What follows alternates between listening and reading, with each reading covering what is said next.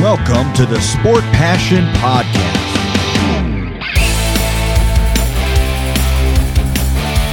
And here is your host, Lars Marendorf.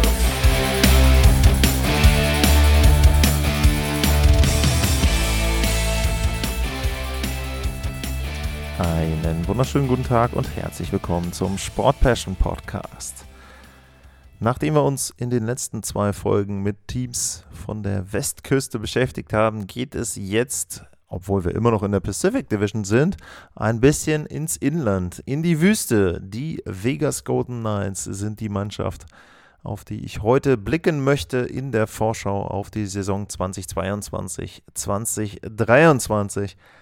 Und Vegas war sicher das Team, was im letzten Jahr am meisten Vorschauen zerstört hat. Also die Vegas Golden Knights wurden immer als Titelkandidat genannt, als klare Nummer 1 in der Pacific und als ein Team, was wieder die Chance haben würde, um den Stanley Cup mitzuspielen. Und auch ich habe sie in meiner Vorschau da sehr weit vorne gesehen. War ja auch, sage ich jetzt mal, berechtigt, wenn man sich anguckt, was sie in den ersten Jahren geschafft haben, neben dem Erreichen des Finals direkt in der ersten Saison. 2018 waren da auch zwei Western Conference Finals mit dabei in den beiden Corona-Saisons, wo sie dann auch sehr viele Verletzte hatten und am letzten äh, Verletzte hatten und letztlich dann gegen Dallas und die Montreal Canadiens unterlagen. Und dann hat man eben gedacht, okay, nächste Saison dann wird es ähnlich werden, aber so war es eben nicht. Die letzte Spielzeit war sehr, sehr schlecht aus Sicht der Vegas Golden Knights, was natürlich auch daran liegt, die Ansprüche waren sehr hoch. Sie hatten am Ende 94 Punkte, waren auf Platz 4 in der Pacific und das reichte nicht für einen der Wildcard-Plätze, weil die Predators drei Punkte mehr und die Dallas Stars vier Punkte mehr hatten. Und die Vegas Golden Knights hatten insgesamt eine Spielzeit mit sehr, sehr vielen Verletzten, was aber auch daran lag, dass sie sich eben dann auch selbst geschuldet dort verletzte Spieler geholt haben. Allen voran Jack Eichel, den sie aus Buffalo per Tauschgeschäft bekamen und der hat dann letzten Endes nur 34 Spiele gemacht, 25 Punkte waren es. Und das war sicherlich nicht unbedingt das, was man sich vorgestellt hat. Allerdings muss man da natürlich auch einschränken. Es war schon klar, dass Eichel nicht so viele Spiele machen wird und es war auch offen, wie gesund er denn sein wird nach seiner Nackenoperation. Also diese 34 Spiele und 25 Punkte sind, glaube ich, noch im Rahmen dessen, was man da realistisch erwarten konnte, erwarten durfte von Jack Eichel. Bevor wir auf die Sommerpause eingehen, schauen wir doch mal, wie denn die Zahlen aussahen im letzten Jahr und ob man da vielleicht so ein paar Probleme erkennen kann. Die Vegas Golden Knights hatten mit 262 Toren die zwölftmeisten der NHL. Die Abwehr war gut für Platz 14, 244 Gegentore. Und beim Corsi-Wert lagen sie auf Platz 9 bei den Torchancen auf Platz 13. Die Schussquote, die war schlecht, nur Platz 25, 9,26. Die Fangquote war auch nicht so überragend, Platz 20 mit knapp über 90 Prozent. Und die Special Teams waren auch eher im unteren Drittel der Liga, 18,4% Powerplay, Platz 25, 77,4% Unterzahlspiel, Platz 21 und man kann schon so ein bisschen erkennen, ich finde die Fangquote dafür, dass man sich gegen Marc-André Fleury und für Robin Lenner entschieden hat, mit knapp über 90 Prozent schlecht. Das muss man da, glaube ich, deutlich sagen. Und das zeigt auch so ein bisschen ein kleines Problem. Und auch die Tore, ähm, Schussquote, das war alles nicht so überragend. Und wenn man dann auch mal auf die einzelnen Spieler schaut, die vorne in den Statistiken waren für die Vegas Golden Knights, dann fällt auf, dass man da die eigentlichen Kernspieler, einen Mark Stone, einen Max Pacioretty, nicht findet.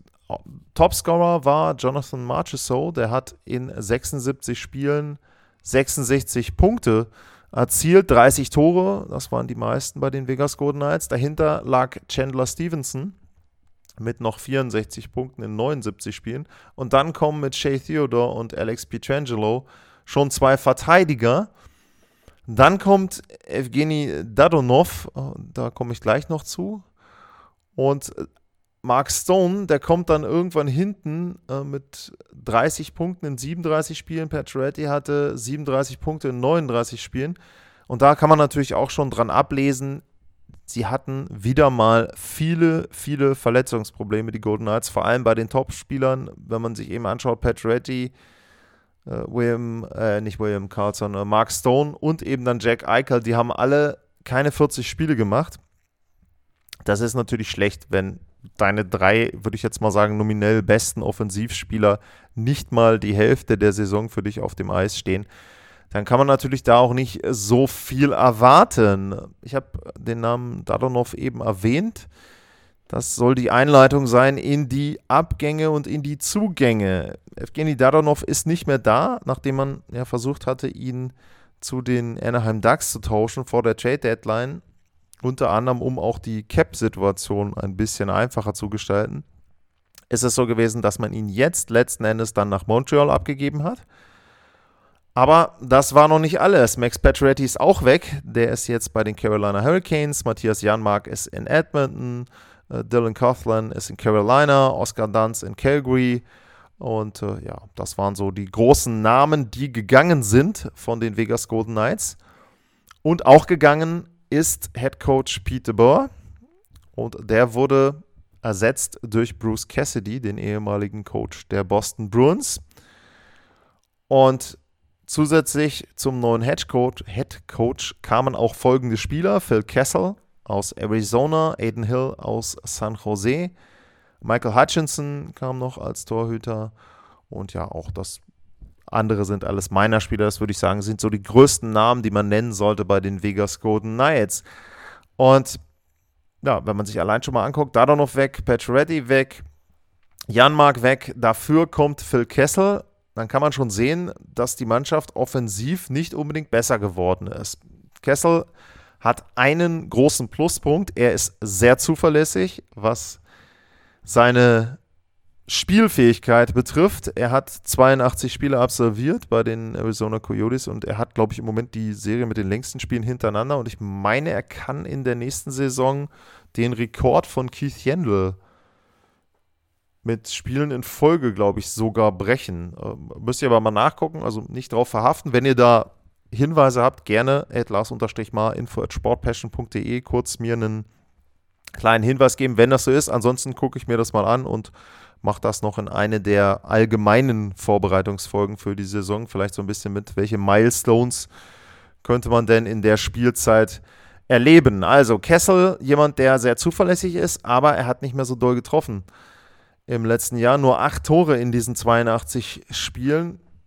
Allerdings eben einzuordnen, er hat bei den Arizona Coyotes gespielt, also bei einem Team, was eben da dann offensiv auch nicht so gut ist. Da kann ich schon verstehen, dass er da jetzt keine Career Season hingelegt hat. Tja, ansonsten eben aber nur noch Aiden Hill als Torhüter und die Torhüterposition, das könnte auch eine der großen Schwächen der Vegas Golden Knights sein. Aber bevor wir da hingehen, ich will noch mal kurz so ein bisschen auch über die Offensive reden und über ja, die Reihenzusammenstellung vielleicht vorne. Also wenn man jetzt eben dann Pacioretty rausnimmt und ähm, Janmark zum Beispiel auch, Dadonov ist raus, dann ergibt sich zum Beispiel bei dem Death Chart, was ich hier habe, eine erste Reihe Chandler Stevenson, Jonathan Marchessault und Mark Stone.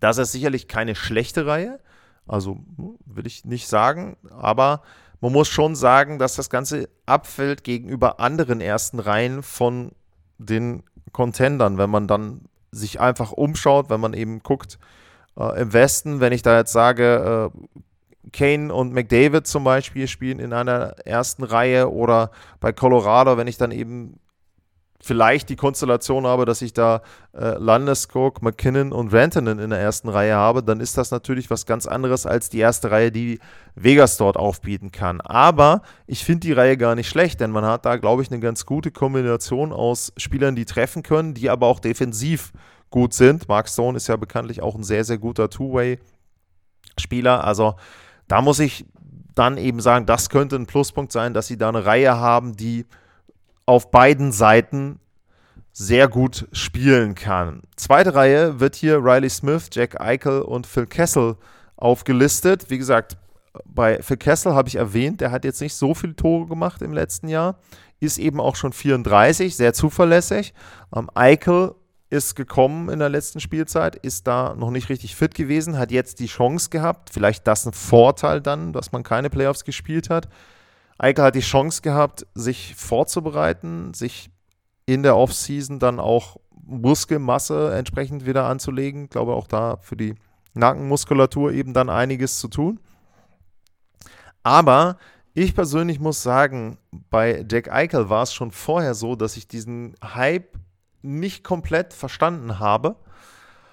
Und jetzt will ich nicht eine halbe Spielzeit als Referenz dafür nehmen, abzuleiten, wie die nächsten Jahre von Jack Eichel aussehen könnten. Aber ich glaube, man sollte vorsichtig damit sein, Jack Eichel wirklich in die Top-Riege der NHL Center mit einzuordnen.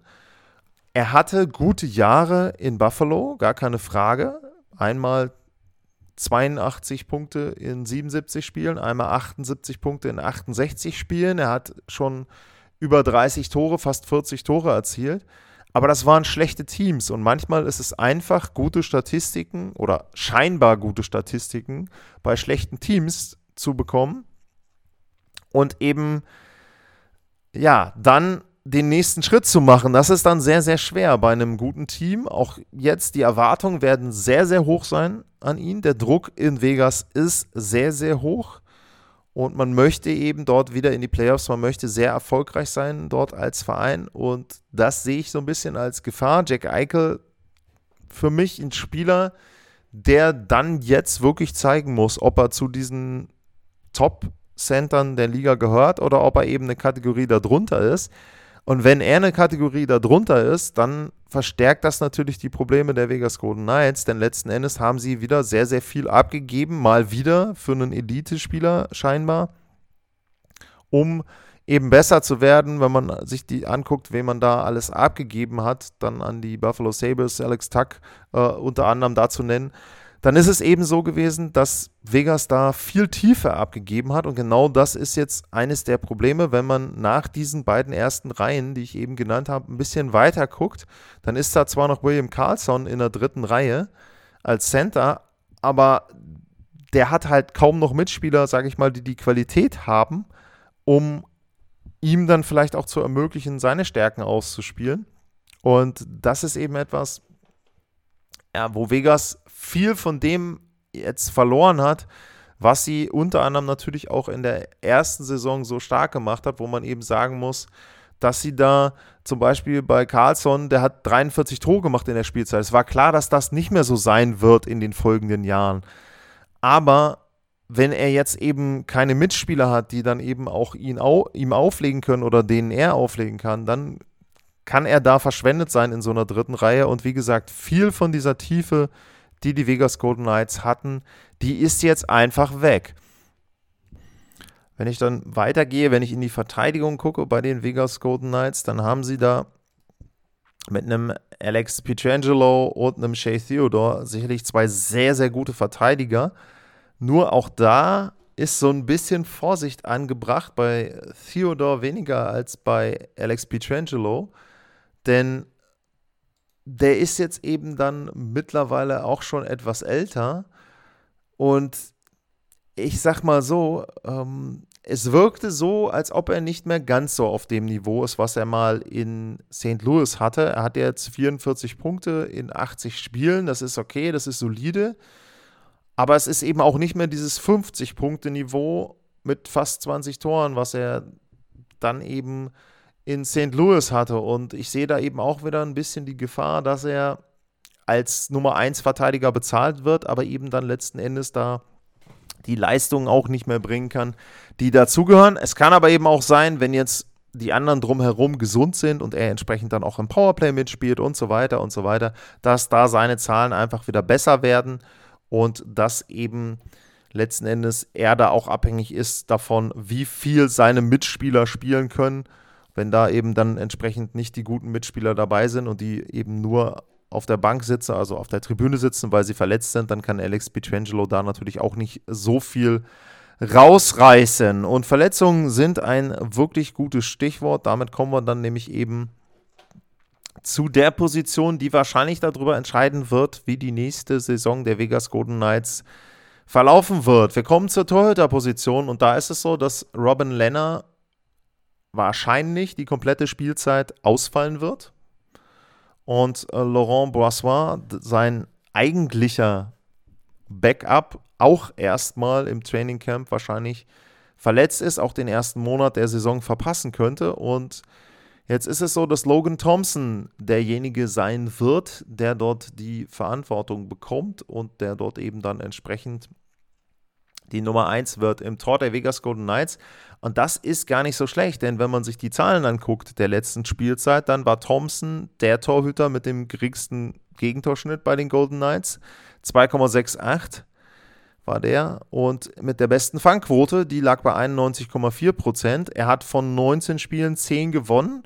Und er war im Grunde auch derjenige, der am Ende die Golden Knights noch so lange im Rennen um die Playoffs gehalten hat und ihnen auch ein paar Mal dann noch die Möglichkeit gegeben hat, in Penaltyschießen Zusatzpunkte zu sammeln. Und meistens war es dann so, dass seine Stürmer dann einfach nicht getroffen haben. Also die eigenen Schützen von Vegas haben kein Tor erzielt und irgendwann hat dann eben der Gegner getroffen.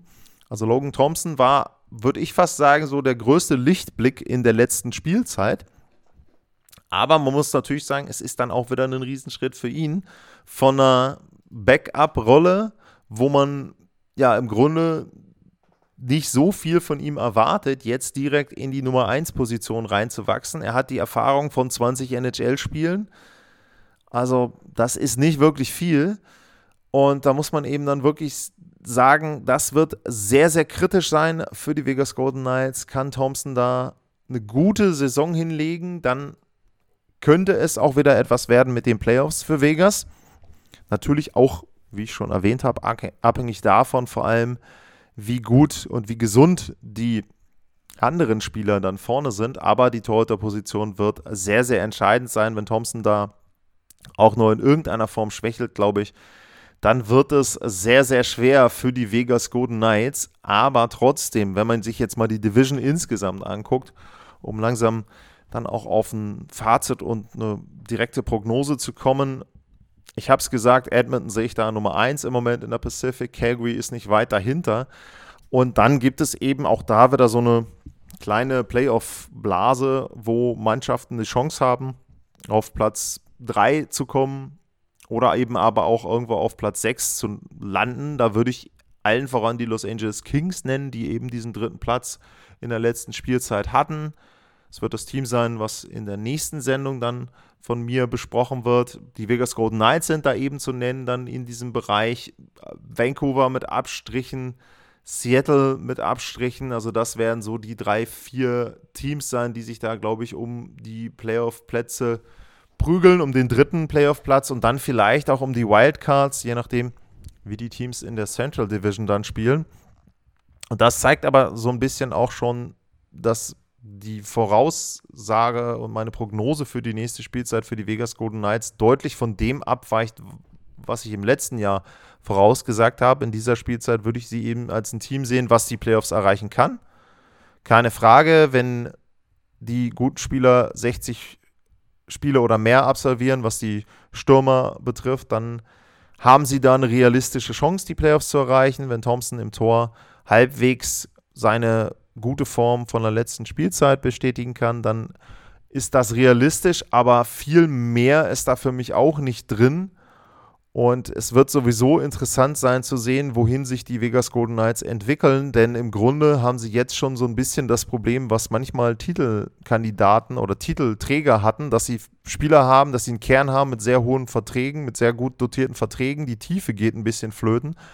Aber sie haben diesen Titel eben nicht gewonnen. Sie hatten guten, gute Läufe, gar keine Frage, habe ich erwähnt am Anfang der Saison. Aber der Stanley Cup fehlt eben. Und ja, da wird es auf jeden Fall in den nächsten Jahren irgendwann den Punkt geben, wo man sich entscheiden muss, dass man vielleicht dann auch mal einen Rebuild einleitet. Also das wäre ja dann auch etwas nach so kurzer Zeit der Vereinsgeschichte schon wieder ein bisschen zurückzustecken. Aber der Zeitpunkt ist noch nicht da. Vegas kann eine Playoff-Mannschaft werden in der nächsten Spielzeit. Und wenn ihr das genauso seht oder wenn ihr sagt, nee, komm, also ich sehe die immer noch als Titelkandidat, dann schreibt mir gerne at lars-mar info at sportpassion.de. Das sind die Adressen, wo ihr mich ja, erreichen könnt, wo ihr eure Kommentare loswerden könnt zu den Vegas Golden Knights. Ein Punkt übrigens noch, um das am Ende zu erwähnen, was man schon gemerkt hat, ich habe nicht über Rookies oder irgendwie junge Spieler gesprochen, denn im Grunde gibt es da nicht viel, was man bei den Vegas Golden Knights dort besprechen kann. Auch das eine Folge dieser ganzen Trades und Dumps, Salary Dumps, wo man dann Spieler loswerden musste, die eben dann entsprechend äh, den Salary Cap blockiert haben. Und zum Salary Cap ist noch zu sagen, aktuell, Stand heute, sind die Vegas Golden Knights 11 Millionen über dem Salary Cap. Das liegt aber auch daran, dass da noch die Gehälter zum Beispiel dann eben von Robin Lenner runtergehen und dass dort entsprechend dann der Cap ja wahrscheinlich wieder genau gerade so erreicht wird, damit die Mannschaft dann eben spielfähig ist zu Beginn der Saison. Das war die Vorschau auf die Vegas Golden Knights. Falls ihr mir neben den Fragen und der Kritik auf den genannten Adressen noch in einer virtuellen Form einen Kaffee spendieren möchtet, könnt ihr das bei buymeacoffee.com slash sportpassion machen. Und ansonsten bedanke ich mich für heute fürs Zuhören. Bleibt gesund und tschüss.